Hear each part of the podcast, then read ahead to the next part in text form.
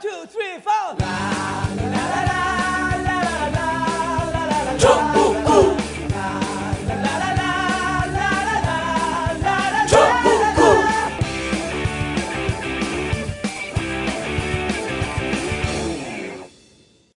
단 하나의 정통 정치 팟캐스트 정봉주의 전국구 시작하겠습니다.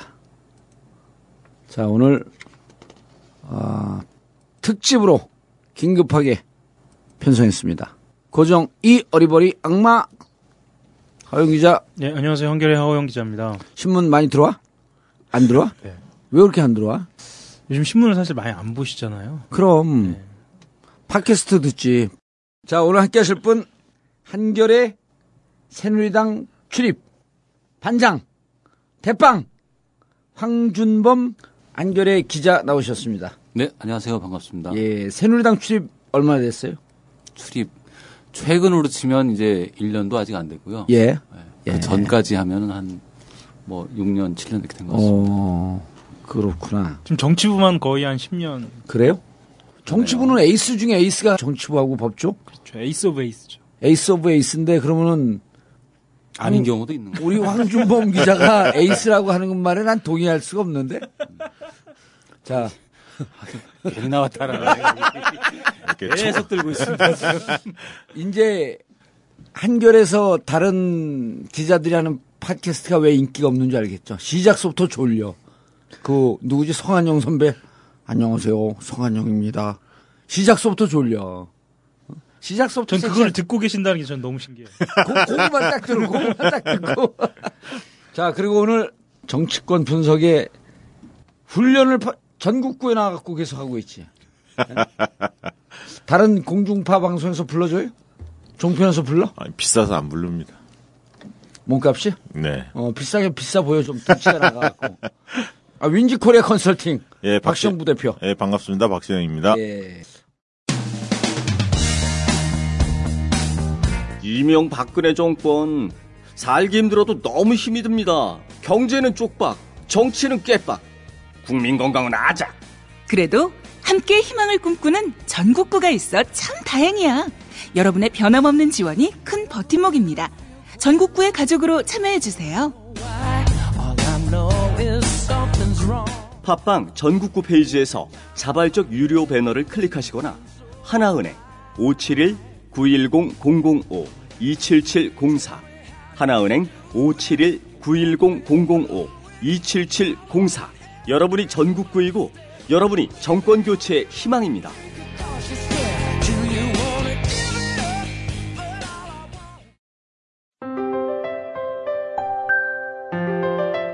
대통령이 국회법 개정안을 거부해 이미 잘못 만들어진 세월호 시행령 폐기가 더욱 어려워지는 상황입니다. 사고가 난 지 1년이 훌쩍 넘어가면서 진상규명을 위해 노력해왔던 가족들, 주위에서 돕던 많은 분들도 힘들어지고 슬픔은 더욱 깊어집니다. 그러나 어떤 어려움이 있더라도 세월호 참사의 진실규명을 위해 끝까지 가족들 옆을 지키겠다는 분들이 있습니다. 세월호 가족 지킴이 인터넷 검색창에서 세월호 가족 지킴이를 검색하고 함께 해주시기 바랍니다. 마지막 한 분이 남더라도 꼭 손잡고 가족 곁을 지키겠습니다.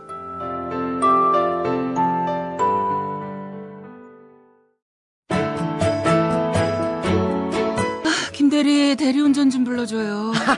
과장님, 그냥 운전하셔도 됩니다. 왜요? 요즘 메르스인가 뭔가 때문에 정신없어서 음주 측정이 거의 없어요. 이것 봐요, 김 과장. 정신 차리세요. 그러다 사고라도 나면 어쩌려고 그래요? 메르스 대응 못한 누구하고 어쩜 그리 똑같이구나. 아, 저, 그게 저... 딱 한 잔만 마셔도 대리운전. 전국구 후원 대리운전. 좀 입력 좀 해둬요. 1644-6785. 1644-6785. 입력해두고 단축번호 딱 한 번만 누르면 되잖아요.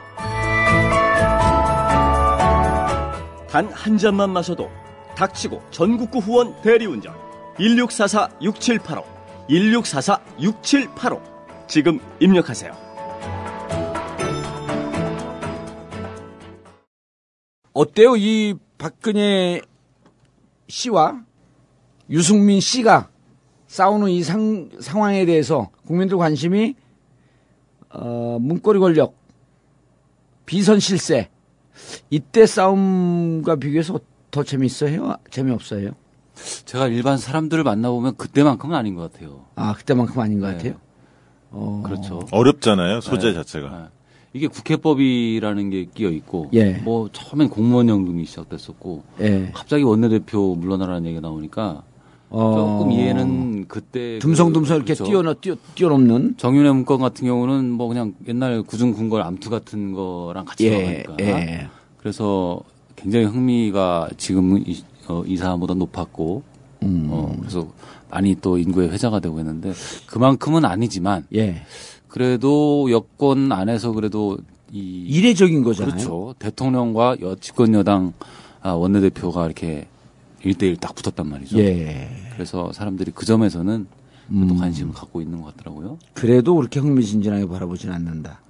그래도 흥미가 있다고 생각하니까 오늘 불러주신 거 아닙니까? 그렇죠. 아 근데 나 의- 깜짝 놀란 게 이렇게 누- 조는 그 옛날에 그 구영탄이라고 하는 만화 있죠. 아, 있죠. 반쯤 그거. 눈 감고 이렇게 조는 거. 그런 모습을 하고 있다 마이크를 딱 들이대니까 느닷없이 막 달별에 그냥 발군의 실력을 보면서 쫙쫙쫙 얘기하는 이 모습이 의- 의외스러운데. 음, 여기까지만 할 겁니다. 아니 성한용 선배 임 누구죠 또? 석규 기자. 임석규 기자 다 그만두고 여기 그 황반장도로 진행하라 그래. 여기서 하면 잘하겠는데. 그렇죠. 제가 그 두 분을 우리 그 국회 기자실 부스에서 항상 모시고 있기 때문에요. 예. 그런 발언은 좀 조심해 주십시오. 신경 안 쓰셔도 돼요. 그분들이 그분들이 이걸 안 들어요. 그러네요. 예. 전혀 안 들어. 그리고 늘 가치 중립적이어서 성한용 선배한테 제보를 했다가 늘 실망해 나는. 막 흥분해갖고 제보하면 1, 2분 동안 제보하다가 스스로 제풀에 꺾여갖고 에이씨 괜히 제보했네. 그러니까 제보는 여기 옆에 있는 우리 하호영 씨한테 하면 예. 바로바로 한, 한 달 내로 다. 아 제보한 게 제보하면 다 킬 시켜요 저기서. 아, 그래요? 어영이가 요새 좀 하는 일이 많아서. 자, 어 그래도 국민들이 보기에는 우리 노무현 정부 때는요. 네. 원내대표하고도 싸우고 막 당, 그 당이상하고도 싸우고 그러던 대통령이. 근데 그, 그땐 사람들이 당연스럽게 생각해요. 아, 저 대통령은 늘 사람들하고 싸우고 그러는 것을 일상화하는구나. 그리고 격이 없이 지내니까 저럴 수도 있겠구나. 근데 박근혜 대통령에 대해서는 철의 통치, 철의 여인, 이런 이미지가 있는데 덤비는 거로 보인단 말이야. 와- 과거에 그 뭐 예를 들면 김근태 의원은 의원 그 평의원 시절에 계급장 때 한번 붙자 뭐 이런 얘기도 했지 않습니까? 그렇죠. 부동산 그 원가 공개 문제 때문에 예. 예, 대통령한테 그런 말도 했는데 박근혜 정부에서 뭐 그런 일은 있을 수가 없, 는 상황이었죠. 예. 근데 이번 일이 터진 거죠. 네, 그렇죠. 예. 전체 사건에 쭉 기사가 하도 많아갖고, 근데 이 와중에 가장 신난 거는 경, 경향신문하고 한겨레 신문이에요. 제일 열심히 쓰더라고. 뭐, 기사 분량이 제일 많죠? 조중동도 많이 쓰죠. 쓰긴. 그래도 한겨레가 제일 많은 것 같아요. 왜냐면 나는 한겨레만 보니까 다른 거하고 비교가 불가해. 감사합니다. 자, 그럼 전체 사건이 어떻게 되죠? 사건이 좀 연원이 긴데요. 예. 제가 어디부터 말씀을 드릴까요? 이 연금 협상 이 과정부터 말씀을 그럼 사람들이 드립니까? 듣다가 꺼요. 그죠. 예. 바로 요 사건을 중심으로 해갖고 살짝살짝 옆으로 풀어야 돼. 국회법 개정안. 자, 공무원 연금이 시작이에요. 그런데 예. 공무원 연금을 통과를 시키려고 하다 보니까 국회법이 끼어들었어요. 예. 국회법을 여야가 합의해서 어쨌거나 통과시켰어요. 예. 그런데 그 국회법이 대통령이 박근혜 대통령이 보기에는 이건 행정부의 권한을 침해하는 거다. 음. 그 내용 법의 내용은 뭐냐면 국회가 아 봤을 때 정부가 만들어 놓은 그 정부 입법 그러니까 예, 시행령 같은 시행령이요. 거죠. 이런 게 어 딱 보니까 이거는 우리가 이 모 법에서 해 놓은 그 이그 바운더리를 벗어나는 거다라고 그렇죠. 만약에 여야가 합의해서 지적을 하면 이걸 예, 고쳐라라고 예. 정부에 요구를 하면 정부가 수정을 권고할 수 있게 되어 있죠. 수정을 예. 처음에 뭐 요구한다. 예. 요구할 수 있다. 하다가 물론 이제 나중에 저 요청한다로 바뀌었죠. 바뀌었습니다만은 그렇게 요청을 하고 그러면 정부는 그것을 처리한다. 음. 이렇게 된 내용의 법이거든요. 근데 그걸 이제 저 어, 박근혜 대통령은 이거는 정부로서는 못 받아들인다. 예. 라고 선언을 하고 그 다음에 아주 최근에 국무회의에서 거부권을 예상대로 예. 행사를 했죠. 하면서 그런데 이제 거기서 문제죠. 자, 국회법 거부권을 행사한다. 그러면 국회법이 이 법적으로 어떻게 문제가 돼서 나는 행정부의 수반으로서 어, 이걸 받아들일 수 없다. 국회가 다시 그렇죠. 제의해 주세요. 라고까지 하면 보통의 상식으로는 맞는데 그걸 얘기하면서 플러스 여당 원내 사령 사령탑이 아, 모든 걸 다 망쳐놨다는 식으로 예. 한바닥 아, 비난을 퍼부었죠. 그렇죠. 콕 찍어서. 음. 그때부터 이제 에, 이 지금의 싸움판이 시작된 겁니다. 음. 대통령이 국회법을 거부한 게 아니라 유승민 새누리당 원내대표를 거부했다. 정확한 워딩이 기억, 기억나지 않지만 배신이라는 표현을 썼나요? 네, 썼습니다. 어, 배신이라는 표현을 썼어요. 네. 그리고 선거로 심판해달라고 하는 건 기억이 나고 네. 그때 내용을 간단하게 한번 요약을 해보죠. 그러니까 여당의 원내 사령탑도 정부 여당의 경제 살리기에 어떤 국회의 협조를 구했는지 의문이 가는 부분이다. 예. 정치는 국민들의 민의를 대신하는 것이고 국민들의 대변자이지 자기의 정치 철학과 정치적 논리에 이용해서는 안 되는 것이다. 그렇게 읽으려면요 성대모사라도 좀 하면서 읽어요. 요약을 했더니 읽어 어떻게 해.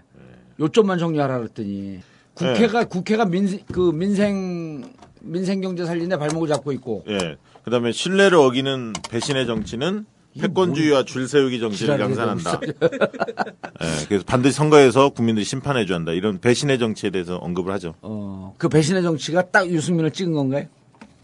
그렇게 느껴진 건가? 유승민 플러스 알파 아닐까요? 그렇죠. 예. 네. 그러니까 여당의 행태에 대해서 비판한 거죠. 자, 핵심은 유승민 원내대표고요. 예.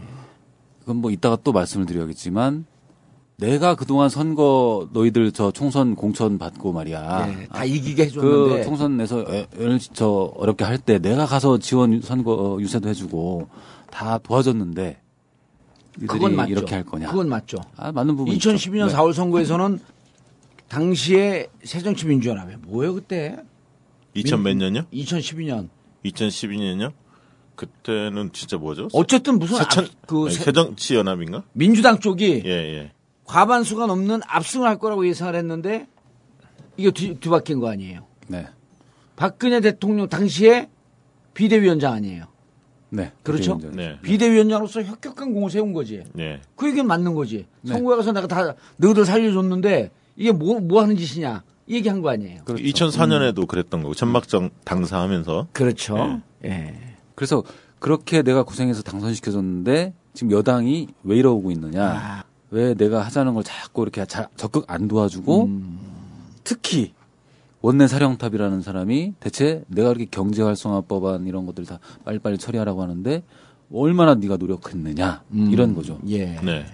거기에 이제 그 국민연금, 공무원연금 처리할 때 국민연금 그 소득 대체를 50% 인상한 부분이 있습니다. 그 부분에 있어서 여야 간에 합의를 하니까 청와대에서 그거 받지 마라. 예. 라고 시간을 분명히 줬는데도 불구하고 받았죠. 여당이 받았거든요. 예. 거기서 진노를 했고 왜 국민연금 그딴 식으로 하느냐.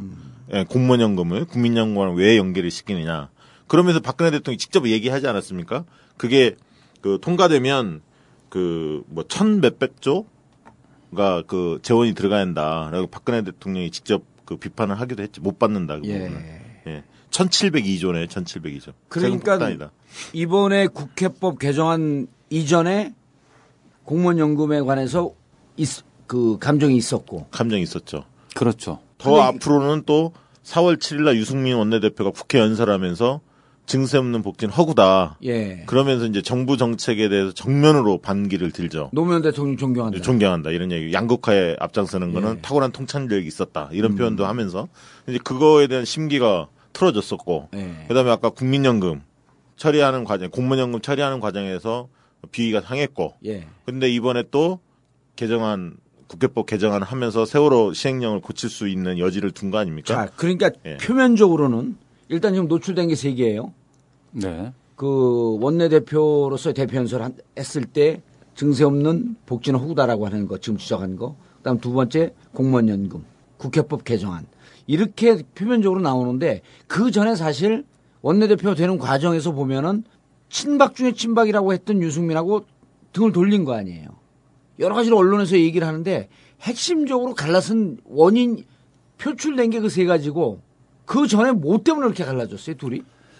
그러니까 딱 부러지게 어떤 어, 결정적으로 두 분이 이렇게 두 사람이 예. 틀어진 계기는 아직도 뭐 정확히 알려지진 않았어요. 네. 어떤 네. 특별한 사건. 예를 들면은 김무성 막 기사들은 어? 열심히 쓰다 한참 보, 보면. 그러니까 그러니까 김무성 원 김무성 지금 새누리당 대표의 경우 박근혜 대통령과 가까웠죠. 그러다가 멀어진 계기가 있단 말이에요. 예. 이명박 정부에서 어 원내대표를 하려고 나왔었고 음. 또 이명박 정부 시절에 어 박근혜 대통령은 그렇게 고수하려는 세종시 원안 예. 이거를 김무성 음, 지금 대표는 반대했단 말이죠. 그러니까 저 예. 이명박 정부의 세종시 수정 안에 찬성을 했단 그렇죠. 말이죠. 예.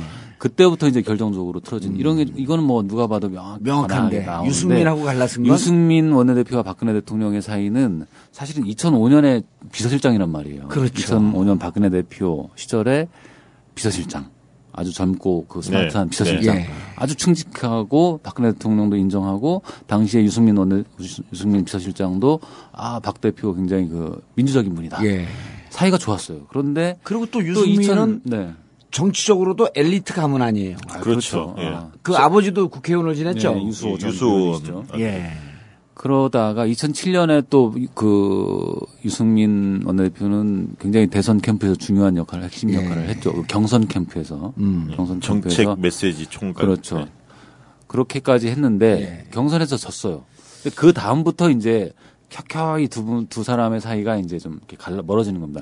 유승민 원내대표는 계속 그 그 뒤부터 아 박근혜 대통령 저 박근혜 당시 이제 전 후보가 대통령이 다음에 되려면 좀 많이 바뀌어야 된다. 아. 좀이 구름 위에서 내려와서 좀 진흙탕을 좀 밟고 다니고 좀 뭔가 많이 하는 그렇죠. 거로. 그런 어. 이야기를 끊임없이 하는 거죠. 그런데 어, 유승민 원내대표가 볼 때 변화가 별로 없는 거죠.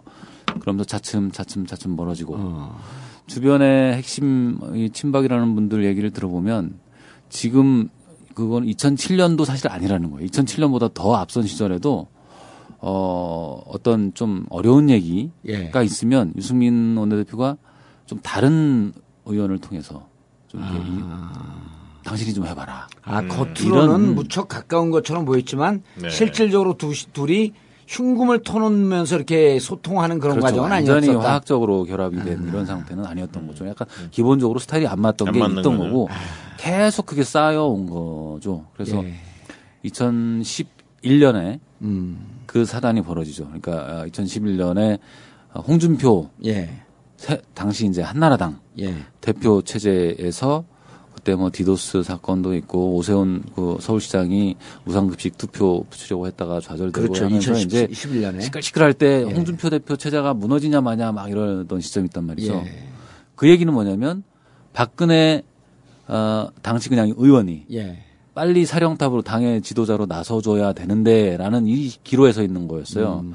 근데 그 당시까지도 박근혜 당시 의원은 아직 자기가 짜놓은 스케줄상 좀 빠른 거예요. 그렇죠. 그래서 쭈삣쭈삣 하고 있는데 그때 이제 결정적으로 유승민 이 홍준표 대표 체제에 있는 유승민 최고위원이 예.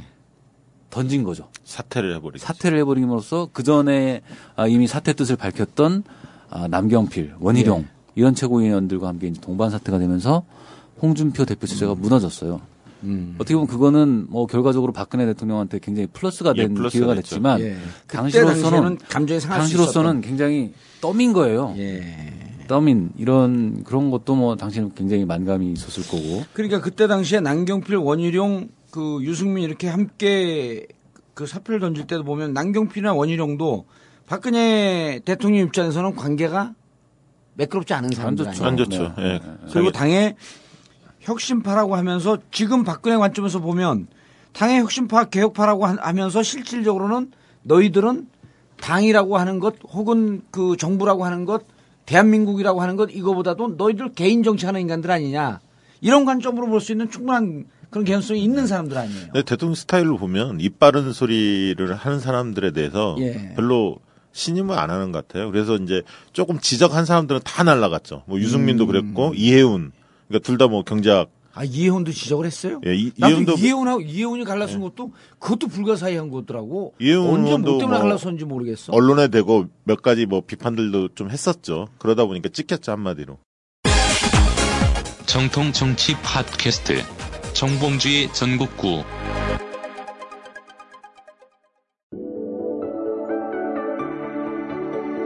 영어 봉도사처럼 잘하고 싶으시죠? The Legend of Korra. 짐 잉글리쉬를 검색하세요. 매일 30분 외국인과 영어로만 1대1로 말하면서 듣고 대화하다 보면 영어 짱 되는 것은 시간 문제. 수강료 9만 5천 원. 참 착한 가격이죠? 집에서 하는 어학연수 Jim English에 접속하세요. 이제 나도 영어로 깔때기 한번 들이댄다. Jim English 지금 검색하세요.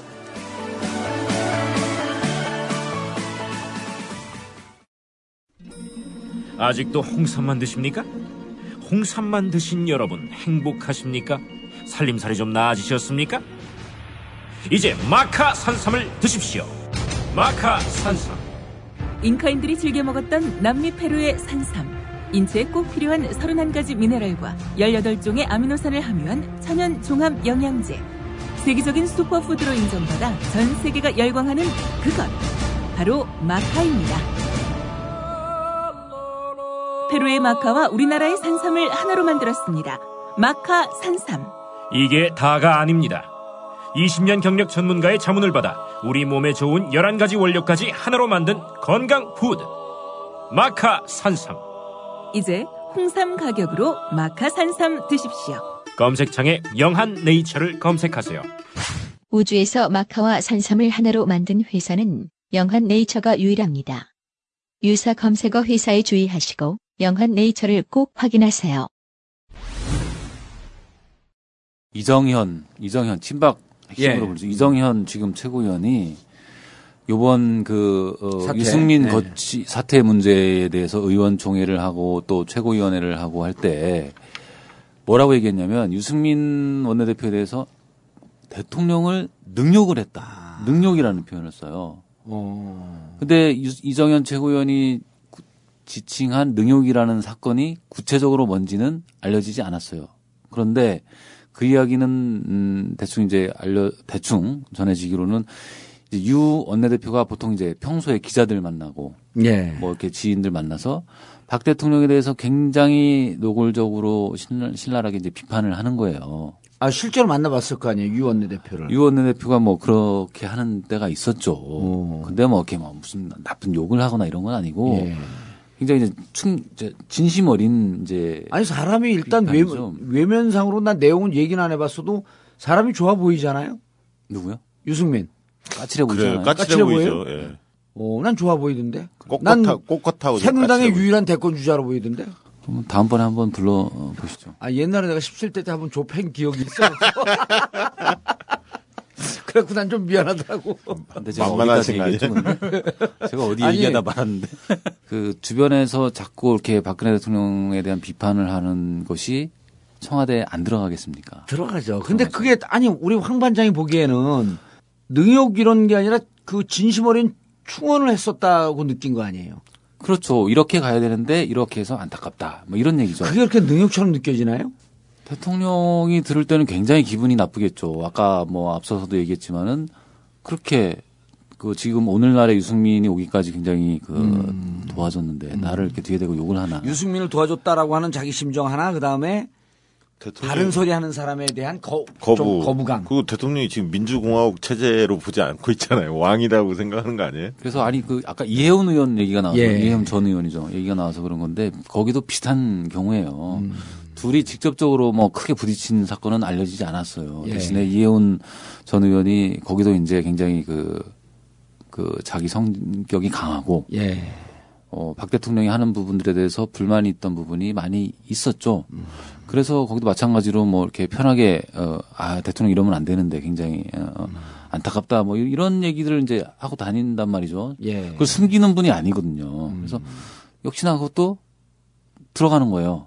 그러면은 굉장히 듣- 이렇게 전해 듣는 입장에서 얼마나 그 감정이 쌓이겠습니까? 그러니까 이 정책적 면에 넘어 짚기 전에 이게 가- 인간적 감정의 그렇죠. 골이 생긴 건데 이혜훈, 유승민, 친박으로 있었던 사람들 이런 이, 이 사람들의 성향을 보면 아까 유승민 까칠하다 그러는데 이혜훈도 좀 까칠하잖아요. 그러니까 바른 소리 하기 좋아하는 사람들인데 젊고. 예. 그럼 박 대통령 성향이 좀 나오네. 예, 나오잖아요. 예. 젊고 좀 똑똑하고 예. 바른 소리하고 그래도 경제학을 좀 아는. 경제학을 좀 아는. 예, 나는 경제를 잘 모르는데 경제를 아... 니까더 열받죠. 야, 박근혜 대통령이 나 같은 사람을 참 좋아했어. 무식하고, 나긋나긋하고, 경제를 잘 모르고. 아, 그런 측면이 있어요, 진짜. 제가 지금, 지금 얼핏 떠올려 봤는데, 정봉주 비서실장 그러면은, 예. 아니, 어울리는 면이 있어요. 그럼요. 시키는 대로 다 할 거 아니에요. 그럼, 잘 모르잖아, 내가. 그러니까. 그냥 빨면 빨, 빨. 이게, 이게 무슨 법안인지는 모르겠으나 빨리 해야 돼. 그러면 당으로 가서. 내가 뭐 약간 이정현 닮은 기성, 기색이 있죠? 기업할 거 아니에요. 이정현. 가운데 걔도 정씨, 정자가 있잖아. 정자 있으면 다 좋아, 우리 아, 근데, 실질적으로 그런 성향이 보여요? 그러니까 대통령이 실제로 이제 나이 많은 사람들 좋아하잖아요. 그건 잘 알려진 거 아닙니까? 그동안 어, 인사 그거 위험한 얘기인데. 아니 인사들을 쓰는 걸 보면 굉장히 연륜 있는 분들을 많이 쓰시잖아요. 60대 후반 뭐 70대 이런 분들 많이 쓰시는데 이제 그런 심리학 하시는 분들은 그런 분석들을 하시더라고요. 박정희 전 그 대통령 보면서 아버지를 보면서 네.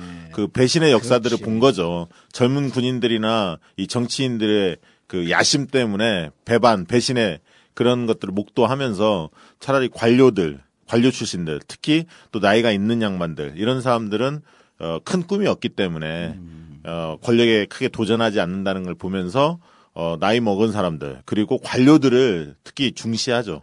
그래서 지금 그동안의 내각들이나 뭐 이렇게 쭉 면면들 보면 관료 출신들 굉장히 많습니다. 그리고 법조계, 지금 현재. 예, 예. 법조계들 다 총리 그 후보들이 대부분 뭐 법조계 출신들이 많지 않았습니까? 그래서 이제 그런 선호가 있더라라는 것은 뭐 보여집니다. 예. 근데 이제 그런 선호 젊은 사람들에 대한 좀 거부감, 또 바른 소리하고, 뭐 경제를 아는 거는 좀 근거는 좀 희박한데 어쨌든.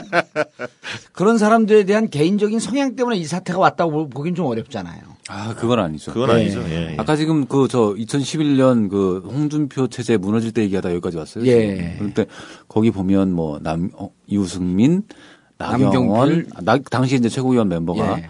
홍준표, 유승민, 나경원, 원희룡, 남경필. 양경필. 이게 1, 2, 3, 4, 5등이에요. 어, 다 젊은 친구들이 포진하고 있었네. 그래서 그때 이제 그 홍준표 어, 대표 빼고 나머지 네 명이 물론 나경원 원, 나경원 그 당시 최고위원은 뭐 그 나머지 셋이 무너지니까 이제 다 같이 예. 나, 나갔습니다만은 거기, 거기 뭐 아무 생각 없는 사람이니까.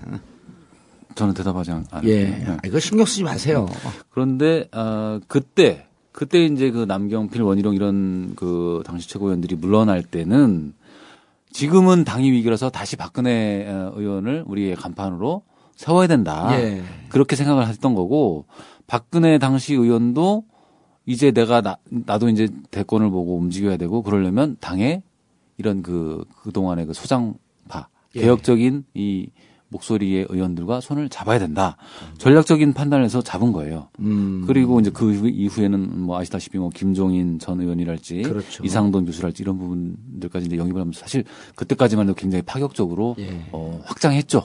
그때 기억을 되도, 그 되돌려 보면은 어 비대위원장 맡아달라 할 때 한동안 고사하죠.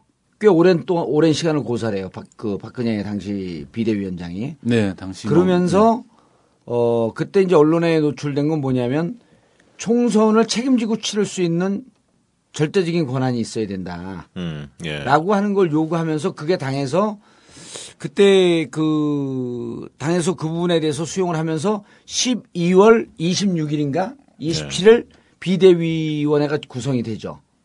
어, 날짜를 기억하고 2011년. 계시네요. 그때 무슨 사연이 있었습니까?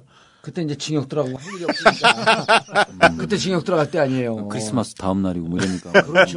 더더욱 2011년 2011년 12월 27일인가 구성이 돼요. 비대위원회 이준석 들어가고 그렇죠. 이준석. 그런데. 바뀌었네 27일로. 예. 찾아봐야겠네. 아, 그때 구성이 돼요. 그리고 2012년 총선을 치르는 거지 그 체, 체제를 갖고. 그렇죠. 그러면서 이제 바- 그 근데 이- 그래도 이렇게 누적되어 왔는데 그런 것 때문에 유승민을 저렇게 그 거부했다? 근데 정책적인 측면은 분명히 있을 거 아니에요. 정책 측면이 있죠. 예, 그것도 강한 거 아니에요? 그렇죠. 대통령을 너무 감정적인 동물만 보는 거 아니야? 이런 뭐 유승민하고 개인적인 사감으로 이 사단을 벌였다? 이건 아니, 아니 잖아요. 정책 노선 측면이 있죠. 예. 근데 이제 그 바탕에 서로 사람인지라 아, 그렇지. 그 동안에 좀 이렇게 어, 내 마음 같지 않고 음. 좀 삐딱하고 이런 네. 게 마음에 안 들던 차에 가장 감정을 건든 게 그 공무원 연금입니까? 아니면 이번에 국회법 개정 아닙니까? 뭐 계기는 아니 그러니까 그렇게 쌓인 것 같아요. 누적- 누적된 예, 누적된? 것 같아요, 사실은. 예. 그 새누리당 모 의원의 표현을 빌자면 예. 원래 평소 마음에 안 들었는데 딱 걸린 거예요. 아하.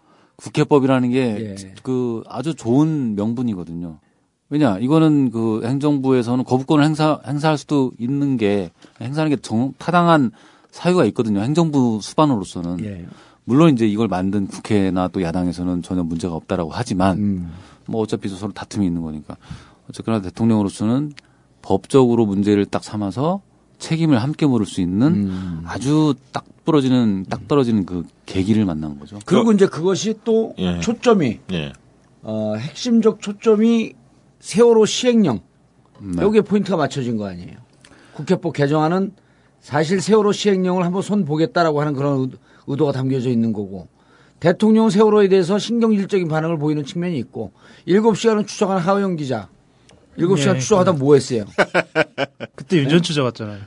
7시간 추적하다 잡았나 우리가? 그리고 수첩 예. 아, 나쁜 사람 뭐 그거 했었죠. 근데 저는 그런 생각은 좀 들어요. 그러니까 뭐냐면 개인적으로 어, 유승민 의원이 국방위원장 시절에 예. 그 그러니까 제 기억으로는 국감 때인데 정말 세게 술을 같이 한번 기자들을 먹은 적 있거든요. 어. 근데 저는 기자들이 그때 술도 잘 먹는다면서요? 이구 동성으로 이야기한 건데 예. 까칠한 줄 알았는데요.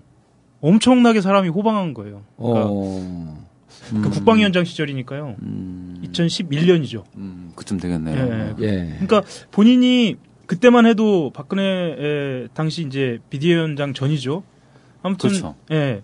그 권력하고 지금 이렇게 가까운 상황이 아닌데도 본인이 정말 뭔가 할 수 있다라는 식으로 막 음. 그러니까 보통 이 장군들하고 어울리면 특히 장군 출신이 아닌 국방, 국방위원장들은 이 국감 끝나고 이 장군들이 쫙 사성 장군들이나 이렇게 다 모이면 어느 정도 전문적인 얘기 나오면 좀 위축되고 이러기 마련이거든요. 예. 근데 뭐 한마디 한마디 지지 않으면서도 아주 호방한 어. 태도를 보이는 거예요. 그래서 아, 저 사람이 그러니까 그 당시에 이제 그 어, 국방부 기자들은 기존에 알던 사람이 아니구나. 좀 다른 이면을 갖고 있구나. 이런 생각이 사실은 좀 들었죠. 그래서 저는 어떤 생각이 좀 드냐면 어, 유승민이 절대 박근혜한테 충성할 사람은 아니다. 근데 그때 기억을 저는 떠올려 보면서 아. 그런 생각이 좀 들었던 거죠. 예. 2011년이면 사실은 유승민 음, 개인한테도 굉장히 그 변화의 계기예요. 뭐냐면 당시 2011년 음, 7월 전당대회에 예. 그때 이제 유승민 그 의원이 용감한 개혁 음. 이렇게 들고 나온 그 전당대회예요. 음. 자기 최고위원 될 때. 그렇죠. 예. 그, 그때 나와서 2등이 된 건데, 그때 이제 그 전까지 유승민 의원은 굉장히 에, 보수적이고, 예. 뭐 대구 아닙니까? 대구고 원래 그 엘리트 집안이고, 어, 그랬는데, 그때 이제 용감한 개혁이라고 들고 나온 게 지난, 어, 어, 4월에 얘기했던 기조랑 비슷해요. 음. 당의 어떤 그 외연 확장. 보수가 변해야 된다, 어, 이거네, 중도 포인트가. 노선으로 예. 변하고, 뭐 이- 이런 걸 들고 나왔거든요. 그래서 예. 그때 한겨레 일면 톱썼었어요. 그때 그 후보가 유승민 후보가 용감한 계획을 들고 나왔다. 예. 그 정도로 그때 그 본인 개인으로서도 파격적인 변화였고 음. 그래서 아마 그, 그 무렵이니까 예. 어, 기자들이나 이렇게 대외적으로 만날 때도 더 훨씬 더 열린 자세였지 음. 않을까. 내가 그, 런 추정을 합니다. 예, 해보는 그리고. 사실 사드 문제도 그렇고 그 군사 문제, 안보 문제로 봤을 때는 사드 문제 갖고도 그 박근혜 대통령하고 부딪혔죠. 이견을 보였던 예, 보였던 올해 거거든요. 3월 달에 막 치고받고 했죠. 예. 예. 우리가 생각하는 것 이상으로 훨씬 더 우익 그러니까 오른쪽으로 아주 극단적으로 가 있어요. 외교 안보는 그렇죠. 그렇죠. 외교 안보는 그렇죠. 그러니까 이 사람이 합리적인 보수다라고 이야기하기 힘들 정도로 그렇게 아. 가 있는 거죠. 그러니까 외교 안보는 극보수적이고요. 그렇죠. 아, 초점 경제 반공, 반공주의적 경향을 예, 보이네. 근데 경제 복지 쪽은 좀 개혁 성향을 띠고 있죠. 음. 예. 양면성이 있습니다. 근데 이제 이번 사건 아니 이번 사건이라고 뭐 할 수밖에 없겠지만 어쨌든 그 거부권 행사는 대통령이 할 거라는 게 이미 다 알려졌었잖아요, 예. 사실은. 근데 발언 내용 때문에 지금 논란이 되는 거 아닙니까? 음. 근데 이제 공식석상의 특정인을 거명했다는 것도 좀 특이했고 일단 왜 박근혜 대통령이 이 시점에서 저렇게까지 예. 했을까? 그렇죠. 뭐이 부분 아닙니까? 핵심이지. 그러니까 아까 그 자존심이 상해 있었던 차에 예. 계속 그게 누적이 됐던 차에 이렇게 할 수밖에 없는 어떤 절박감이 있지 않았을까? 음. 그럼 그 절박감의 요소가 뭘까?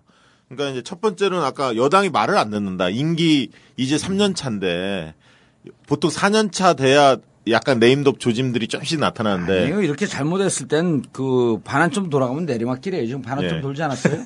영이 안 쓴다 이런 측면이 하나 있었을 것 같고요. 두 번째는 이제 지지도가 굉장히 낮잖아요. 30% 정도밖에 안 되고 또 메르스 국면을 거치면서 존재감이 사라졌었고 이런 어떤 위기감도 있었던 것 같고요. 그다음에 이제 친박이 번번이 당내 선거에서 패배합니다. 국회의장 선거, 당대표 선거, 원내대표 선거에서 번번이 친박 인사들이 패배를 하죠. 서울시장 후보도. 예, 서울시장 후보도. 그러다 보니까 친박이 차기 총선의 공천권에서 상당히 밀릴 거다. 그리고 특별한 대선 후보 주자도 없고 이제 이런 식 이런 사, 어 계기를 겪으면서 어떤 친박 전체를 어 전체를 봤을 때 굉장히 위기감을 좀 느꼈다는 거고요. 이런 게 이제 절박감 요소일 것 같고 예. 저는 그런 절박감과 어, 아울러서 이번 그 대통령 메시지를 보면 굉장히 자신감이 느껴진단 말이죠. 배신의 정치도 막 얘- 얘기를 하고 국민들 스스로가 심판해달라 이런 네. 표현들을 씁니다. 그럼 어떤 측면에 그런 자신감이 나올까? 그것은 견고한 자기 지지 기반이 있다는 거죠. 대통령, 박근혜 대통령이 가지고 있는 30%의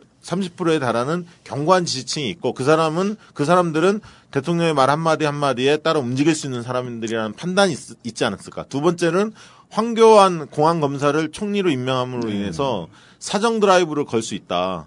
이 한쪽에 무기가 확- 확실히 그 장착돼 있고 세 번째로는 지금 국면으로 간다면 어, 여당이 총선에서 완성을 할 거라는 게 일반적인 시각들인데 왜냐하면 야당이 균열 있고 지리멸렬을 하기 때문에 그럼에도 불구하고 박근혜 대통령이 적어도 총선 대선에 있어서 내가 도와주진 못할지라도 고춧가루는 뿌릴 수 있는 내가 안 되게는 할 수 있는 이런 어떤 힘은 현실적으로 갖고 있거든요. 이게 그런 측면에서의 자신감, 절박감과 자신감이 같이 배어 있었던 거 아닌가. 보여집니다. 절박감과 자신감이 양립할 수 없는 거 아니에요? 아니 그런 절박한 상황 속에서 내가 반전 카드를 들고 나가야 하는 거고 좀 독특한 분석을 해갖고 좀 튀고 싶어 하는 거 아니야? 아니, 절박감과 자신감 양립할 수 있어요? 정상적인 사람의 머리라면 저, 저런 거에 동의할 수 있어요? 자신감 물음표 이렇게 잘하면, 잘하면 할 수 있지 않을까. 더 연맥인 거야, 저게. 아니, 근데 그럴싸해 보는데, 근데 양립할 수 있는 상황은 아니잖아요? 아니 근데 그렇게 볼 수도 있죠. 그러니까 절박한 절박한 건 맞고요. 절박한 건 이해가 어, 되는데, 어, 어. 대통령이 그럼에도 불구하고, 그, 견고한 지지층이 무너지고 있단 말이에요, 지금. 콘크리트 지지층이 경북 지역에서, 대구 지역에서도 빠지고 있는데. 빠지지만 그 핵심 지지층이 있는 거죠. 그게 20%가 될 땐. 아. 마지노선에서 됐든 물러서지 않는. 그렇죠. 그 대통령이 얘기하면 들을 수 있는 세력은 분명히 있는 거죠. 그 우리- 협소화 됐을 뿐이지. 그러니까 새누리당 그 유시, 유승민 원내대표뿐만 아니라 김무성 대표한테 유시민이 아니라 유승민. 그래서 유승민이라고 했습니다. 유승민 원내대표뿐만 아니라 김무성 대표한테도 그 얘기를 하지 않습니까? 그러니까 결국 이 얘기는 내 말 들을래 말래 노골적으로 강요하고 있는 거거든요. 이게 결국 협박 정치를 하는 거죠. 그리고 본인이 섭정하겠다. 내가 어, 친정 체제 구축할 때 내 말 들으라 이런 걸 준 거고 퇴임 후에도 그 영향력을 내가 행사하겠다라는 걸 암시한 거거든요.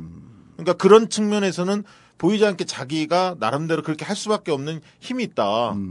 니네들이 인정하지 않냐. 과거에 니네들 당선 내가 시켜주지 않았느냐. 이런- 라는 특유의 자신감이 배어 있다로 저는 보는 거죠. 황 반장님, 황 기자님, 이런 측면은 어떻게 봐? 이- 이제 이게 또 안에서 취재하는 분들하고 이런 지금 지적이 무척 설득력이 있고 또 하나는 우린 그 국회법 개정, 그러니까 그 전에도 감정이 있고 유승민이 하는 거에 대해서 마음에 들지 않았지만 결국 이번 국회법 개정안도 거부권 행사할 거라고 하는 얘기를 계속 했었고 노- 이 국회법 개정안이 겨냥하고 있는 게 시행령인데 아까 잠깐 농담식으로 그 넘어갔지만 대통령의 7시간이라고 하는 거에 대해서 대단히 아킬레스건이 거기 있지 않겠느냐라고 하는 측면 하나. 그리고 또 하나는 어 지금서부터 차기 대권 구도에 대해서 좀 장기적인 포석을 보면서 이 상태로 대권 구도가 갔을 때 본인이 어쨌든 임기는 종료가 되고 임기 이후의 상황에 대한 불안감 이런 것도 같이 반영돼 있다고 이렇게 볼 수 없나요? 앞에 7시간 부분도 중요하겠지만서도 예. 저는 그것 때문에 그것 때문에 예. 그것 때문에 지금 오늘 뭐 유승민 이 사태 이 문제까지 음. 와 한다. 이거는 조금 몇 단계 비약이 좀 있는 몇 단계 그래요? 이렇게 비약을 하나 만들어 사람들이. 좀 저는 그렇게 생각합니다. 예. 아, 좀 비약이 있을 것 같다. 아, 일곱 그- 시간은. 그 거는 근데 일곱 시간을 추적했던 학 기자 입장에서는 좀 억울하지 않아? 이렇게 얘기하면? 음, 저 일단 우리 접고 뭐, 들어가고. 우린, 우린 뭔가 있다고 확신을 하고 있는데.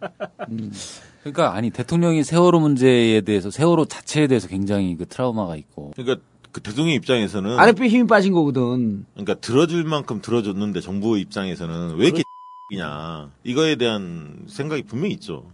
그런 게 있죠. 예, 있, 습니다 그거에 두려움도 있고 신경질적인 그런데 어쨌든 세월호 때부터 이게 무너지기 시작했는데 7시간보다 7시간에는 별로 관심이 없다는 거예요? 7시간에 민감해 하죠. 민감해 하죠. 민감해 하지만 예. 그것과 어, 오늘 이 상황을 연동시키기에는 조금 몇, 몇 단계가 뛰어넘은 좀, 것 예, 같다. 아. 이렇게 한 바퀴 돌아와야 예, 되는 거 예. 아닌가. 그렇기도 하고 아마 7시간을 포함해서 여러 가지가 중첩돼 온 그렇죠. 거기도 하죠. 예, 그렇죠. 그래서 예. 메르스까지 온 거죠. 예, 그렇죠. 예. 아, 취재 좀 했습니다. 음. 네. 7시간에 취재를 열심히 하더니 그러니까. 버리지 저- 포기하질 않네요. 아니 아무것도 잡 아니 지금 저 얘기는 설득력이 있어요. 그러니까 7시간 두, 두 분의 얘기가 똑같은 건데 7시간만은 아니지만 7시간을 핵으로 했고 여러 개가 그 주위에 살이 붙으면서 중첩적으로 이게 누적되어 온 거거든. 그렇죠. 그리고 이런 심리도 작동을 했을 것 같아요. 그러니까 내가 세월호 때는 사과를 했지만 예. 메르스에서 나를 더, 더 이상 물러나게 하지 마라. 뭐 이런 심리도 있었지 않나 싶어요. 왜냐하면 국, 국무회의 때 그 발언을 보면 예. 사과를 하지 않잖아요. 예, 그리- 안 그리고 하죠. 예, 첫 대목에서 그런 얘기를 하잖아요. 부정부패와 적폐를 해소해라. 예. 황교안 총리를 거론하면서요. 그리고 메르스를 빨리 종식시켜라. 라는 말이 근데 이- 메르스 때는 사실 박근혜 대통령이 잘못하지 않은 거 아닌가? 그냥 능력이 없었을 뿐이지. 능력이 지도자. 없다는 게 대통령으로서 얼마나 치명적인 겁니까? 아니, 그러니까 대통령 깜이 아닌 거지. 아유 그런 발언을 하고 살아남을 수 있으세요? 편집해보는 거지. 그러니까 능력이 있는 사람한테 그걸 요구, 요구하라고 하는 사람들이 많았잖아요. 능력이 없는데 저걸 요구하고 메르스 때는 내 능력이 안 되는데 왜 자꾸만 나더러 사과하라 그러냐.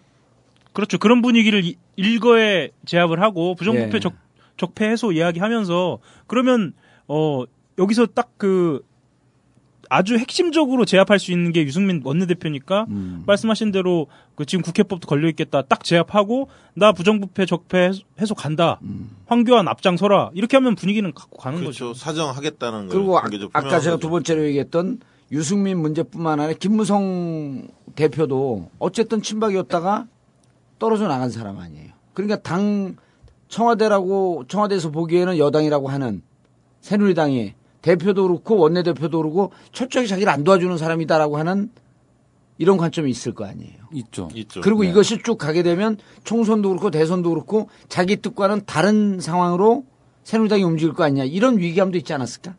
당연하죠. 그거는 예. 대통령하고 당내 지금 친박계 의원하고 일- 이해가 딱 맞는 거예요. 예를 들면 그러네. 자 어.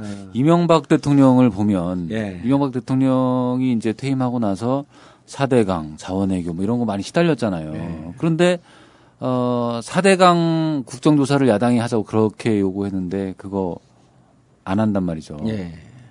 그렇게 한 건 뭐냐? 당내에 그래도 몇 안 되지만 친이. 친이계 의원들이 예. 있어서 꾸준히 그 당내에서 디펜스 당 해주고 그. 그 저 지도부한테도 이거 받아주면 안 된다 얘기하고 또 야당한테도 싸우고 음. 이게 있어야 좀 그 퇴임디가 편하다. 예. 어? 이거를 받겠죠. 뭐 꼭 보지 않아도 당연히 이제 떠올릴 수, 음. 상- 상상할 수 있는 부분이니까 어 자기 식구들 챙기고 어느 정도 지분을 가지고 음. 있어야 남은 임기도 아주 안정적으로 갈 수 있고 퇴임 음. 뒤에도 그래도 좀 영향력도 행사하고 편한 그 퇴임기가 예. 될 것이다. 예. 이런 계산이 어, 있다고 봐야죠.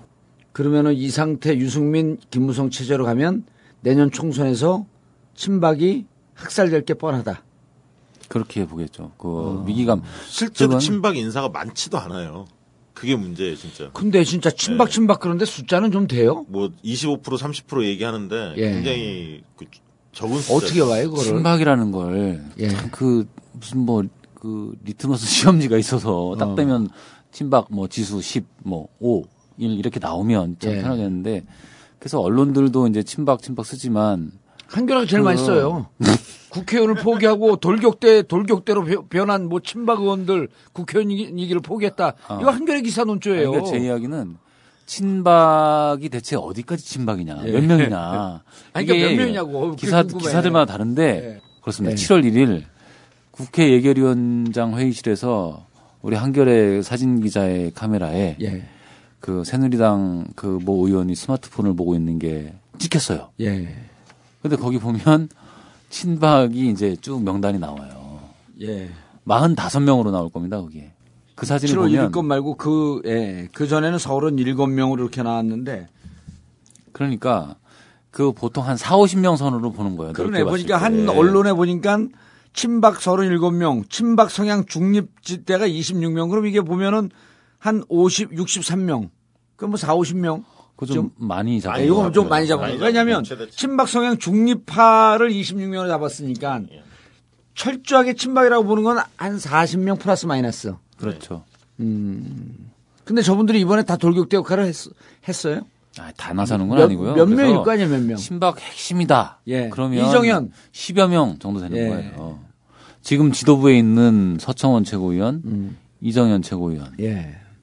이런 분 그리고 무슨 일 있으면 반드시 나와서 어, 이야기하시는 뭐 김태흠, 이장호, 음. 김진태 이런 분들 물론 그, 런 분들은 이제 중량감은 뭐 앞에 말한 분들보다는 좀 낮지만 음. 그래도 열심히 하는 거죠 친박 입장에서 그리고 김재원, 윤상현 청와대 그 대통령 정무 특보 예, 예. 그렇죠. 뭐 등등 해서 10여 명 궁금한 게 정도. 주호영은 어떤 입장이에요? 그분요. 주호영은 친이였다가 이번에 또 정무특보로 들어갔잖아요.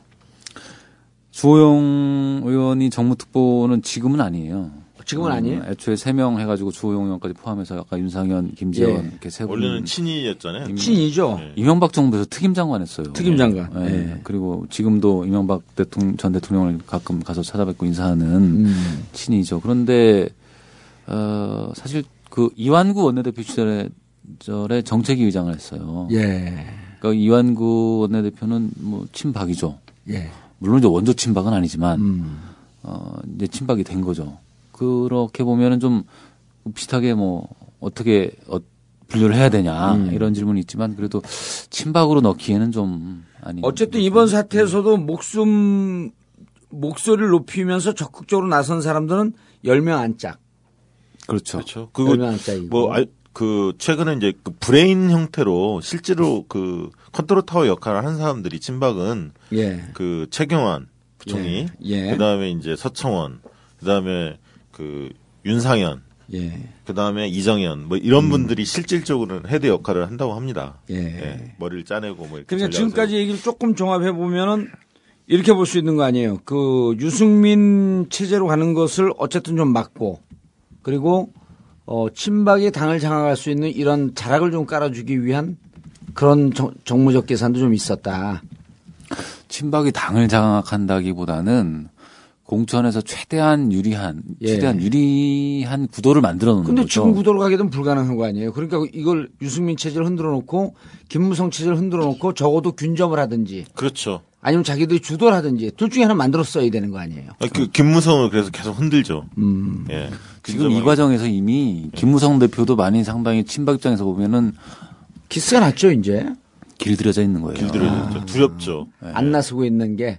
예. 아니 사실 김무성 입장에서는 탄탄대로로 지금 가고 있었지 않습니까? 음. 근데 이제 대통령이나 청와대 기류가 자기가 생각했던 것보다 더 세게 나오니까. 세게 나오니까 예. 이거 뭐냐? 그러니까 나도 날아가는 거냐? 이런 그 우려감이 있죠. 음. 지금 그렇기 때문에 적정한 선에서 타협할 가능성이 많이 있죠. 어. 자, 그럼 그 유승민 개인적인 그런 감정, 그다음 당이 이제 비박 쪽에서 장악하고 있는 이런 상황, 그런데다 이제 정책에 대한 아, 반대 의식 이런 게 이제 종합적으로 나왔는데 결국 이제 국회법에 대해서도 얘기를 좀 해야 되잖아요. 넘어왔죠. 네. 제의하죠. 그렇죠. 근데 어떻게 보고 있어요?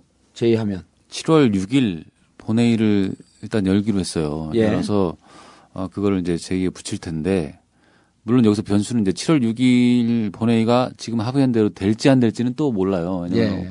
7월 1일 오늘 현재 아 뭐 7월 1일 현재 음, 7월 1일 현재 그 운영위가 7월 2일 2일 날 여는 문제를 가지고 여야가 좀또 어, 삐그덕대는 게 있거든요. 예. 그 문제는 별도로 말씀드려야 할 것 같은데 하여튼 7월 6일 날 본회의가 예정대로 열리면 어 국회법 그 개정안을 제2에 붙이고. 예, 제2에 붙일 거고 문제는 거부 대통령이 거부권을 행사해서 국회로 다시 넘긴 법안은 그 통과 요건이 조금 까다로워요. 예. 재적 의원 지금 298명이거든요. 예. 그 중에 일단 2분의 1 절반 이상이 나와야 돼요. 과반이 출석을 예. 해야 돼요. 예. 그런 다음에 그 출석하는 의원 중에 3분의 2가 찬성해야 돼요. 아, 그래요? 네. 오. 일반 국회법하고 내용이 완전히 틀리네. 일반적으로는 그냥 과반 출석에 과반 찬성 예. 이러면 되는데 이거는 이제 과반 청와대 저 3분의 정부까지 2. 갔다가 대통령이 거부권을 했- 행사했으니까 음. 좀더 엄밀하게 이제 따져보라는 의미겠죠. 이렇게 해놨는데 문제는 새누리당이 160석이에요. 예. 새누리당은 그 제2에 붙이면 어 그거 어, 상정하는 거 보고 그냥 퇴장할 겁니다 본회의에서 음. 그러면은 더 의미가 없는 거죠.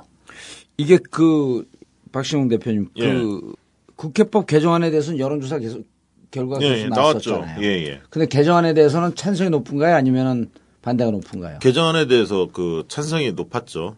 계속 음. 높았고 초기보다는 메르스 국면이 가면서 개정을 해야 한다라는 여론이 높았는데 예. 막상 그 대통령이 그날 난 행사하는 당일날 예. 발표하니까 그 직후에는 약간 엇비슷하게 나왔었습니다. 한동안 엇비슷, 음. 엇비슷하게 나왔는데 그 뒤에 쟁점이 옮겨갔죠. 근데 여론이 그 다음부터는 유승민이 사퇴해야 하느냐 말아야 하느냐를 옮겨갔거든요. 음. 옮겨갔는데 사퇴하지 말아야 한다라는 여론이 높죠 지금 현재. 지금 높죠. 예, 높습니다. 리얼미터나 뭐 CBS 예. 했는데 다들 높게 나오죠. 한 6대 4 정도 되는 것 같더라고요. 예, 리얼미터 보니까 45.8 대 31.5로 아, 평상시에 그 리얼미터 믿, 믿을 수 없다며. 어, 제가 꼭 그런 얘기 한 건 아닌데.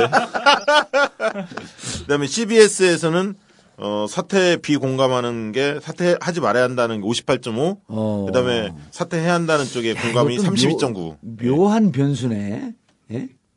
근데 이게- 사태가 불가피해야 되는 거죠. 아, 자, 제, 네. 제 얘기를, 얘기 안 끝났어요. 아, 네. 3분의 2가 찬성해야 되는데 163석이므로 아니 새누리당 160석. 160석. 네, 네. 그러니까 새누리당이 표결에 안 들어가면 안 들어가면 표결에 안 들어가면 아예 요건이 그 안 되는 거네. 진행 그러니까 그, 네. 그, 이 제2에 안건에 대한? 절차를 더 이상 밀고 갈 수가 없어요. 최소 과반이 나와 제2에 있어야 붙이는 되는데. 순간 나온다 이거지. 그렇죠. 그리고 뭐- 나머지 안건들 뭐 일반 법안들 있잖아요. 예. 그런 것도 상정하게 할 때는 또 다시 들어와서, 다시 들어와서 참여하는. 거예요. 음. 야, 그럼 제2에 제2에 붙일 수도 없이 그럼 어떻게 되는 거야? 그다음에 제2에 붙이지 못하면 영원히 홀딩된 상태 아니야. 그렇죠.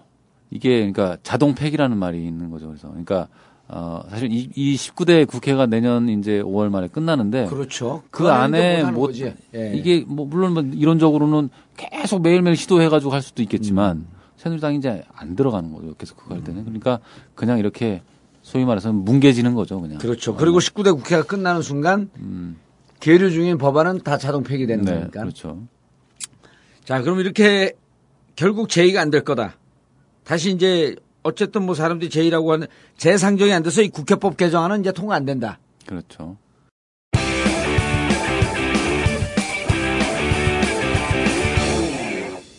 정통 정치 팟캐스트 정봉주의 전국구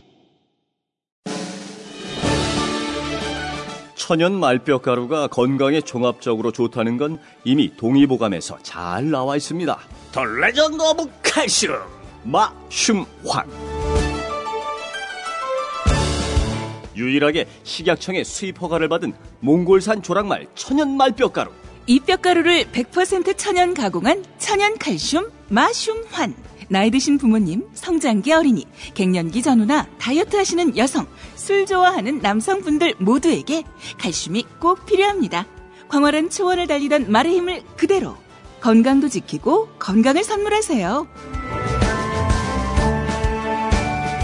주문 070-8682-1103 070-8682-1103 혹은 검색창에 칼슘 명가 마슘을 검색하세요. 마슘만 먹고 우리도 뼈대 있는 집안 되자!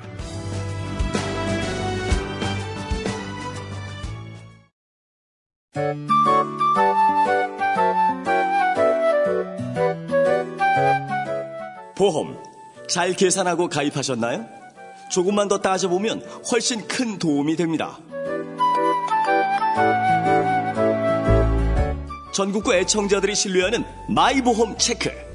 가장 정직한 전문가가 이미 가입한 보험이나 신규 가입할 보험도 가장 유리한 조건을 체크해드립니다. 인터넷에서 마이보험 체크를 검색하거나 전화 1800-7917로 문의하세요. 무심코 가입한 보험을 체크하는 일. 재테크의 첫걸음입니다.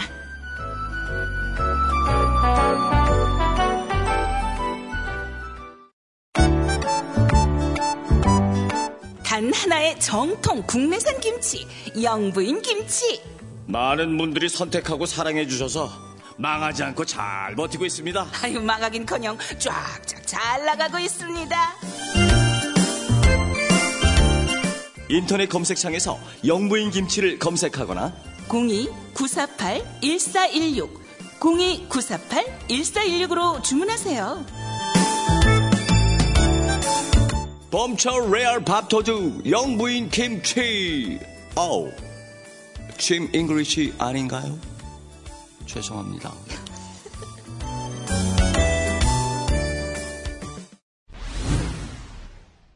유승민의 운명은 어떻게 되는 거죠? 유승민의 운명을 나는 왜 그만둬야 되는지 일단 잘 모르겠어. 그 명분에서 그, 그 대통령이 지금 밀리고 있잖아요. 그러니까 지금 1라운드로 본다면 네. 7월 6일을 2라운드로 본, 뭐 만약에 우리가 상장하고 계산한다면 네. 지금까지는 유승민이 완승한 국면 아닙니까? 그렇게 안 보세요? 지금 여론으로 나타나는 거는 예. 유승민 원내대표가 이기고 있죠. 예, 여론상. 그리고 일단 거예요. 새정치 민주연합에서 유승민을 지지하고 있잖아요. 유승민 원내대표를 굉장히 그 걱정하고 예. 위로해주고 뭐 유승민 팬카페 생겼다며. 그렇죠. 새정치 민주연합 의원들 사이에서 잘한다 유승민. 그리고 그 SNS 상에 봐도 평상시에 그 진보 농객을 자처하는 사람들이 유승민이 버텨 있어, 버, 버텨야지 대한민국의 진정한 보수가 산다. 무슨 평상시에 유승민과 안 쓰는 인간들이 느닷없이 달겨들어갖고 막 비호를 하고 그래. 난 그 인간들 더 웃겨. 누구라 꼭 얘기할까? 그런데 사실 그, 그, 야당 입장에서, 야당이 이제 내년 총선을 생각하는 입장이면 유승민 원내대표가 있는 게 굉장히 두렵죠. 두렵죠. 예, 두려운 두렵죠. 거예요, 예. 그거는. 굉장히.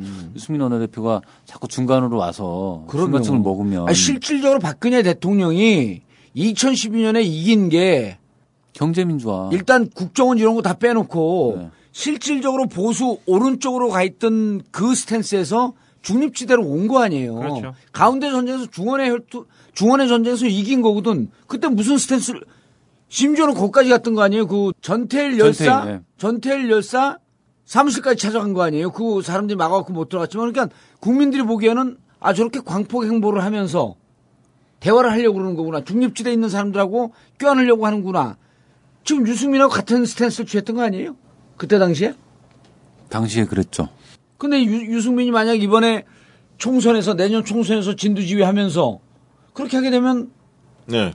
그러니까 새정치연합에서 지금 위기감이 더 커졌죠, 사실은. 근데 이제 이번 사태에서 지금 1라운드를 본다면 냉철이 지금 시점에서 본다면 유승민이 완성한 것처럼 겉으로는 보입니다. 근데 그 이유는 대통령의 그런 어떤 여, 집권 여당을 거수기로 만들려고 하는 행위가 구태적이잖아요. 그거에 대한 어떤 비판 여론이 있는 거고 두 번째로는 명분이 사태 명분이 별로 없다는 거죠. 그러니까 국회 그 국정 운영을 정상화해야 한다는 주장, 대통령과 여당이 잘 맞아야 한다는 주장보다는 수평적 당청 관계를 그 유지해야 한다. 그거를 복원해야 한다라는 주장에 설득력이 훨씬 높은 거고 그다음에 친박이 소수파고 소수파로서 지금 힘이 없고 한계에 부딪혔고 어, 세 번째는 국민들의 호응이 높고 유승민을 손을 들어주고 있고 그다음에 마- 아까 말한 대로 유승민의 상품성이 있다는 거죠. 차기 총선 대선을 가져가는 데 있어서 상품성이 있다라고 여당 의원들이 인정하고 있다는 대권. 주자로 급부상하고 있는 거 아니에요?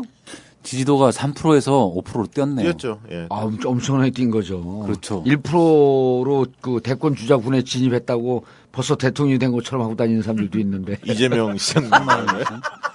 아, 이- 난그 얘기 안 했어. 어, 1%가 아닌데 지금 2%도 2% 됐지. 어, 2%막 나오고 그러는데. 아니 근데 이- 이게 재밌는 게요. 한번 생각해 보세요. 흔들리지 않는 지지율 물론 메르스 때문에 빠지긴 했지만 그 옛날에 노무현 대통령 시절에 10%대 지지율 할 때도 대권 주자라고 하는 사람들이 청와대에서 찍어내리면 고건 총리, 손학규 손학규 한마디만 하면 다 날라갔어요. 보따리 장수에서 한마디 갔죠. 예. 그러니까 그때 대통령 지지율이 이렇게 낮았을 때도 대통령이 하는 게 그러니까 살아있는 권력이거든. 근데 지금 살아있는 권력 중에서도 역대 가장 강력한 대통령하고 싸우고 있는데 지지율이 올라갔단 말이에요. 특이한 현상 아니에요? 그렇죠. 아니 일반 상식으로 보면 누가 봐도 죽었어야 돼 저거는. 누가 봐도 대통령이 너무한 거고. 예. 그러니까 그러다 보니까 이제 사람들이 이제 동정 여론도 있는 그런 거고 거죠, 예. 유승민 어, 원내대표에 대해서 그리고 딱 봐도 어 저거 처리 못했다고 저렇게 국무에서 세게 저렇게 말이야 콕 찍어서 어, 같은 식구끼리 저렇게 하는가 그리고 의원총회에서도 재신임을 결정을 했잖아요. 재신임을 결정한 거냐 또 뭐 그게 또 이론이 있- 있죠. 그러니까 지금 오늘까지 지분진을 하고 예. 있는 건데 숫자적으로는 그런데요. 그런데 이제 아까 말씀하셨다시피 여론도 좋고 뭐 그 밖에서는 굉장히 유승민 원내대표가 이기고 승리하고 있어요. 그런데 갈수록 이게 이제 현실에 현실에 온단 말이죠. 음. 여권 안에서는 계속 왕따 당하는 거예요. 왕따 시키는 거예요. 그렇죠. 지금 예. 집단 린치를 가고 가고 있고 유승민에 대해서. 그렇죠. 음. 자 청와대에서는 이미 상대 안 해주죠. 예. 또 당내에서도 이제 당내 당. 최고위원회에서 이미 뭐, 뭐 서청원, 이정현, 이인재, 예. 김태호 이런 분들 아, 저, 그- 거기다 이제 김무성 대표도 사실상 이제 네, 청와대 백기투항하는 모습이죠. 어, 청와대 편에 서서 이제 유승민 사진 사태 불가피항으로 유승민 갖고, 어? 입장에서는 김문성이 제일 섭섭하겠네. 많이 서운해하죠. 근데 뭐 권력이라는 게 다 그런 거 아닙니까? 그렇죠. 그 다음에 당내 그러면 이제 그 적극적으로 좀 나서서 예. 누군가 스크럼을 짜고 방어를 세게 해줘야 되는데 몇 명만 있어도 되는데. 그러니까 아까 말씀드린 대로 친박이께라는 게 당내에서 숫자로 보면 소수란 말이죠. 근데 거기는 굉장히 응집력이. 높아요. 예. 상대적으로. 예. 나머지 비박계는 그러면은 뭐 나머지가 다 비박계라고 해서 또 그렇게 딱 편그룹이 되는 건 아니겠지만 그래도 그 숫자보다는 많단 말이죠. 그러면 그 뭐 6, 70명이다. 그러면 이, 이 인원이 확 짜서 같이 또 벌떼같이 일어서 가지고 바바바박 반격을 해주면 상황이 또 좀 뭐 이렇게 쉽게 종료될 수도 있는데 약간 좀 와해가 돼 있어요. 음. 서로 간에 좀 이해가 다르고 그러다 보니까 아, 실질적으로 내부에서는 그렇게 우군이 많지 음, 않은 거의 왕따 분위기. 굉장히 외로운 상황으로 몰리는 그러니까 시간은 거죠. 박근혜 대통령 편이죠. 그게 이제 상식적으로는 잘 그럼 그게 잘 이해가 안 되지만 시간 현실적으로는 그렇죠. 예. 네. 그리고 이제 친이들 그 이재호 의원이라든가 몇몇들이 이제 방언을 하고 있지 않습니까? 그 친이 중진들 이런 사람들이 방언을 하는데 말한 대로 옛날에 그 남원정이라고 하- 했지 않습니까? 남경필, 원희룡 뭐 그다음에 또 누구죠? 정 정병국 정병국. 어, 정병 네. 그래 그랬는데 이제 그런 어떤 어 소신 있는 정치인들 젊은 그룹들이 강히 이렇게 형성돼 네. 있지도 않고 아니 그럼 유승민이 이번에 찌그러지면 네. 내년 국회의원 공천도 힘들어지는 거 아니에요? 나는 유승민 입장에서 그렇게 쉽게 물러날까 이렇게 보이는데. 그러니까 시기를 7월 예? 하순 추경안 할 때까지 끌 것 같다는 생각은 혹시 안 드세요? 물론 물러날 거라고 보는 거예요? 우리 그 황 반장은? 저는 물러나지 말아야 한다고 생각을 하죠. 예, 현실은? 측면에서는 네, 현실은? 근데 현실은 그렇게 좀 쉽지는 않는 국면이 자꾸 가고 있는 거죠. 예. 근데 국민을 또 등에 업었잖아. 그래서 유승민 원내대표 굉장히 고민이 많을 겁니다. 도저히 본인이 이해 아무리 이해하려고 해도 사퇴를 할 수가 없어요. 왜? 이유가 설명이 안 되는 거 본인의 이유가. 그 이- 입장에서 볼 때. 그래서 이제 그런 입장이지만서도 어, 계속 진행되는 상황은 제대로 원내대표로서 어, 직을 수행하기 어려운 상황이 되니까 그렇죠. 식물인간화돼 있으니까. 그렇기도 하고 그 다음에 어, 지역에서도 대구에서도 이제 막 여론이 대구 아닙니까 대구 박근혜 대통령의 대구 거기 여론은 갈수록 어떻게 그래도 어, 대통령을 갖다가 음, 이기려 고 그러냐 제가 대구 의원들 얘기를 들어보면 그렇다는 거예요 지역 지역하면. 그러면, 그뭐 네. 대통령과 원내대표가 싸운다 그래서 대통령을 그럴 수가 있느냐 아, 이렇게 되는 거죠 그러네. 아니 그리고 음. 대통령께서 이렇게 태도를 바꿀 가능성이 거의 없잖아요. 고집이 그렇죠. 왕, 그 고집이 굉장히 세시고 완고하는데 그러면 임기가 내년 2월까지인 데 그때까지 엄청나게 시간이 많이 남았는데 이런 어떤 상황에서 계속 끌고 나갈 수 있을까? 굉장히 어렵다고 보는 거죠. 그래서 유승민 원내대표도 이제 여러 생각을 할 거예요. 그러니까 사퇴를 하지 않는 방안 음. 끝까지 그리고 사퇴를 한다면 어떤 명분으로 어떤 타이밍에. 그렇죠. 타이밍에. 어떤 타이밍에 할 거냐를 이제 고민을 많이 할 걸로 알고 있습니다. 아니 반장이 그렇게 두리뭉술하게 얘기하면 어떻게 어떻게? 그래서 7월 6일 날 뭐 본회의가 있다. 예. 그날은 오히려 힘들 거예요. 그날을 태길로 삼기. 왜냐? 친박 쪽에서 7월 6일 날 사퇴하라고 막 공개적으로 얘기하고 있어요. 음, 그날 본회의 처리하고 국회법이 폐기되면 어 당신이 밀었던 음, 게 네가 해, 저 당신이 만들었던 게 부결된 거니까 그거에 대해서 명 사퇴 명분이 되지 않냐. 그렇지. 지도부는 책임을 져야 되니까. 그거. 부결되면 국회에 뭐 5분 뭐 자유발언 뭐 해가지고 나와서 자기 뭐 할 얘기 하고 음. 명예롭게 물러나면 되지 않냐. 라고 이렇게 친절하게 얘기까지 해주고 있으니 얼마나 굴욕적입니까? 그걸 그대로 하겠어요? 네. 하려면 차라리 그럼 내일 뭐 그 전에도 바로 하든지 아니면 그 뒤가 되든지. 그러니까. 그러니까 친박계가 정말로 유승민 원내대표가 물러나는 걸 원한다면 자꾸 그런 식으로 사람을 비참하게 몰아세우고 아, 하면 7월 안 6일 날, 되죠. 7월 6일 날 유승민 원내대표가 김우겸 기자의 표현에 따라서 그 얘기를 한마디 했으면 좋겠는데 친박을 향해서 넌 나에게 모욕감을 주었어. 그렇게 하라고 하면 안 한단 말이에요.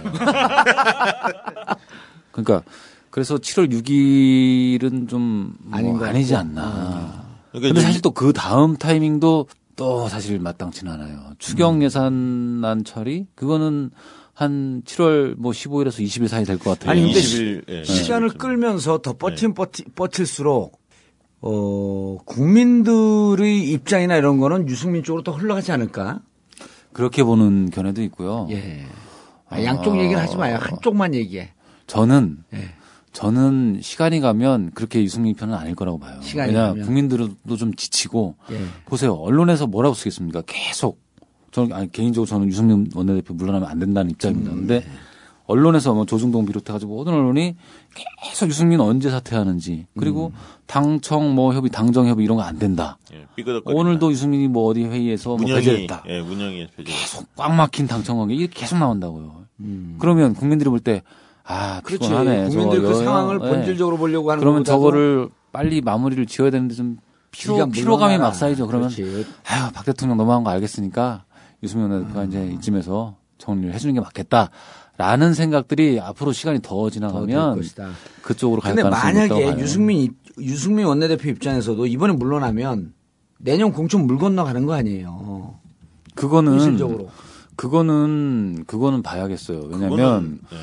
자, 그 전제는 유승민 원내대표를 이번에 무너뜨렸다고 해서 그러면 저 모든 권한이 대통령한테 박 대통령한테 와서 박 대통령과 친박계가 당을 완전히 장악하고 예. 또 민심까지 장악하고 이런 전제라면 모르겠는데 유승민 원내대표 아직까지 그 지금 무소속으로 나와도 된다고 할 정도로 아. 견고하거든요. 아직까지는 이번 그 사태가 어떻게. 영향을지 모르, 예, 네. 모르겠지만 그런 상황이기 때문에 그렇게 쉽게 콕 찍어서 절대 뭐 공천 안 주고 이렇게는 음. 아니 그럼 이게 않았어요. 우리 황 반장 얘기도 좀 이율배반적인 게 자기 지역에서 공고해. 대구 전체에서 분위기가 나, 나쁜다고 나쁘다고 한들.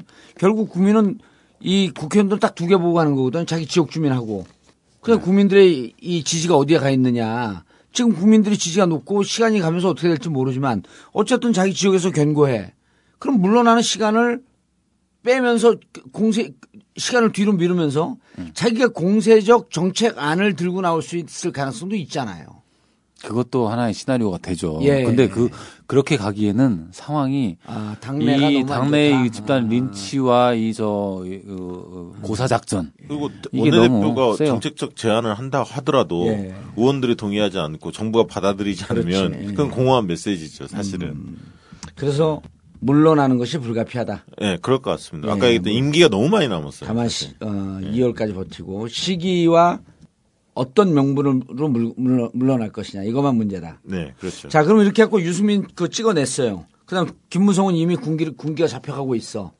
그럼 이 다음에 최경환이죠. 이제 최경환이 복귀하는 아니 거죠. 그러니까 그렇게 해갖고 뭐 친박이 당, 당을 좀 장악하려고 하는 장악하려고 하는 이런 시나리오는 있겠지만 그럼 그 이후로 좀 멀리 보면 결국 대선 국면에 자기와 일정하게 대화가 되고 퇴임 이후까지도 보장할 수 있는 사람이 대선 후보로 가는 그 전국을 노리고 기본적으로 수를 거기다 둔 거 아니에요. 네. 그렇죠. 예. 그럼 그 후보는 도대체 누가 될 거냐는 거야.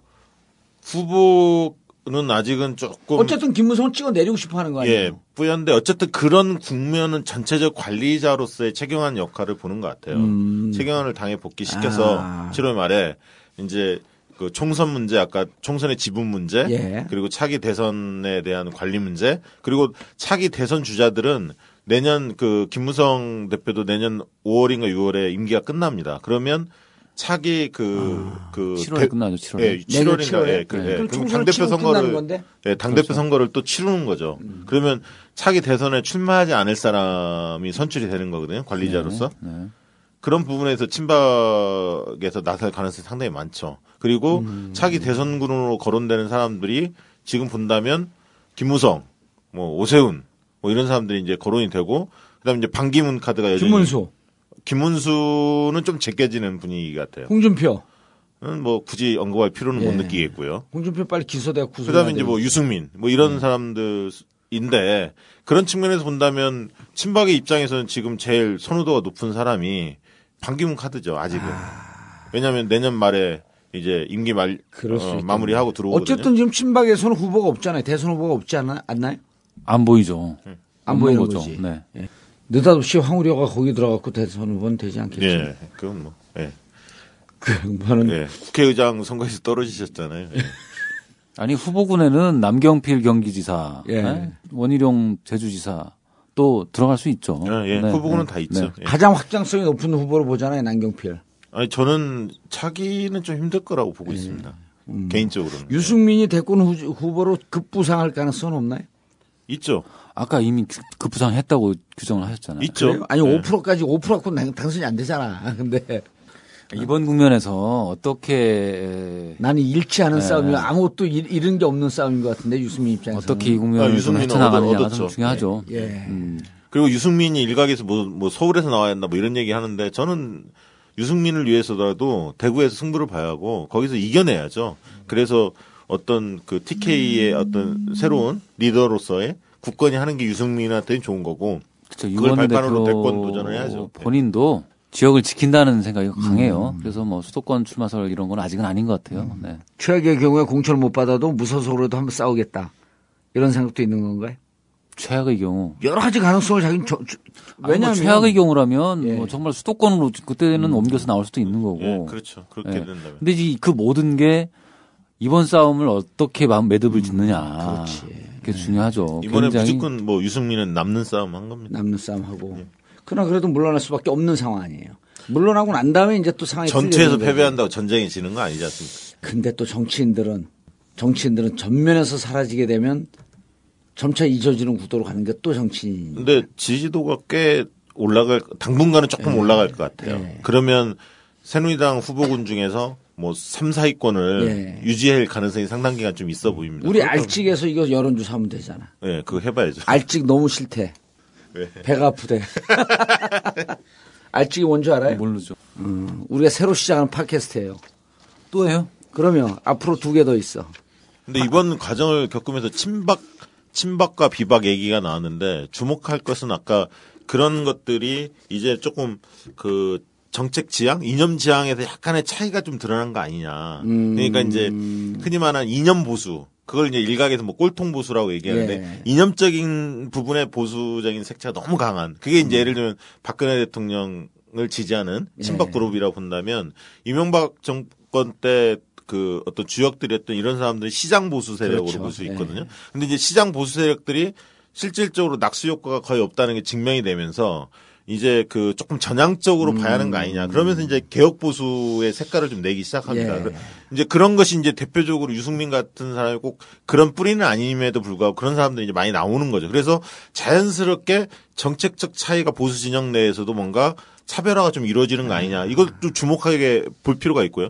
마찬가지로 새정년도 본다면 새정치 민주연합도 본다면 거기도 친노. 친노, 비노 이렇게만 이게 뿌리가 다른 아니면 노 대통령에 대한 어떤 관계나 판단에 대한 차이만 있는 게 아니라 과연 시대적 흐름에 누가 그 역행하고 있느냐 낡은 낡은 집단인가에 대해서 사람들이 주목할 시점이 온 거 아니냐. 그래서 만약에 어, 젊은 정당을 추진한다. 예를 들면 네트워크 정당을 하겠다.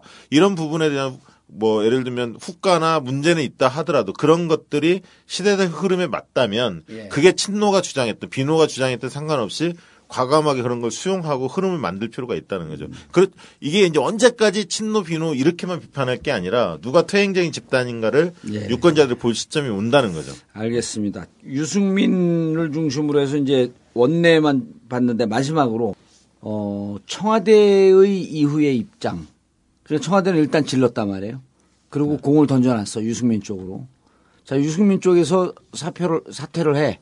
그럼 그 다음에 프로세스는 친박을 통해서 어쨌든 자기들 뜻을 관철시키려고 할 텐데 청와대는 어떠한 준비를 하고 있을까요?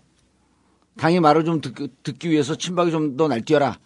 요 정도 요 정도인가? 유승민 원내대표가 일단 물러나면 예. 원내대표를 뽑아야죠. 그렇죠. 최경환 부총리의 이제 컴백은 당대표를 당대표. 그렇지 내년에 당대표를 노리고 네. 그리고 당 대표가 되기 전에는 이제 당을 이럴 가능성은 없나요? 그 지금 유승민 사태에 대한 정리와 함께 네.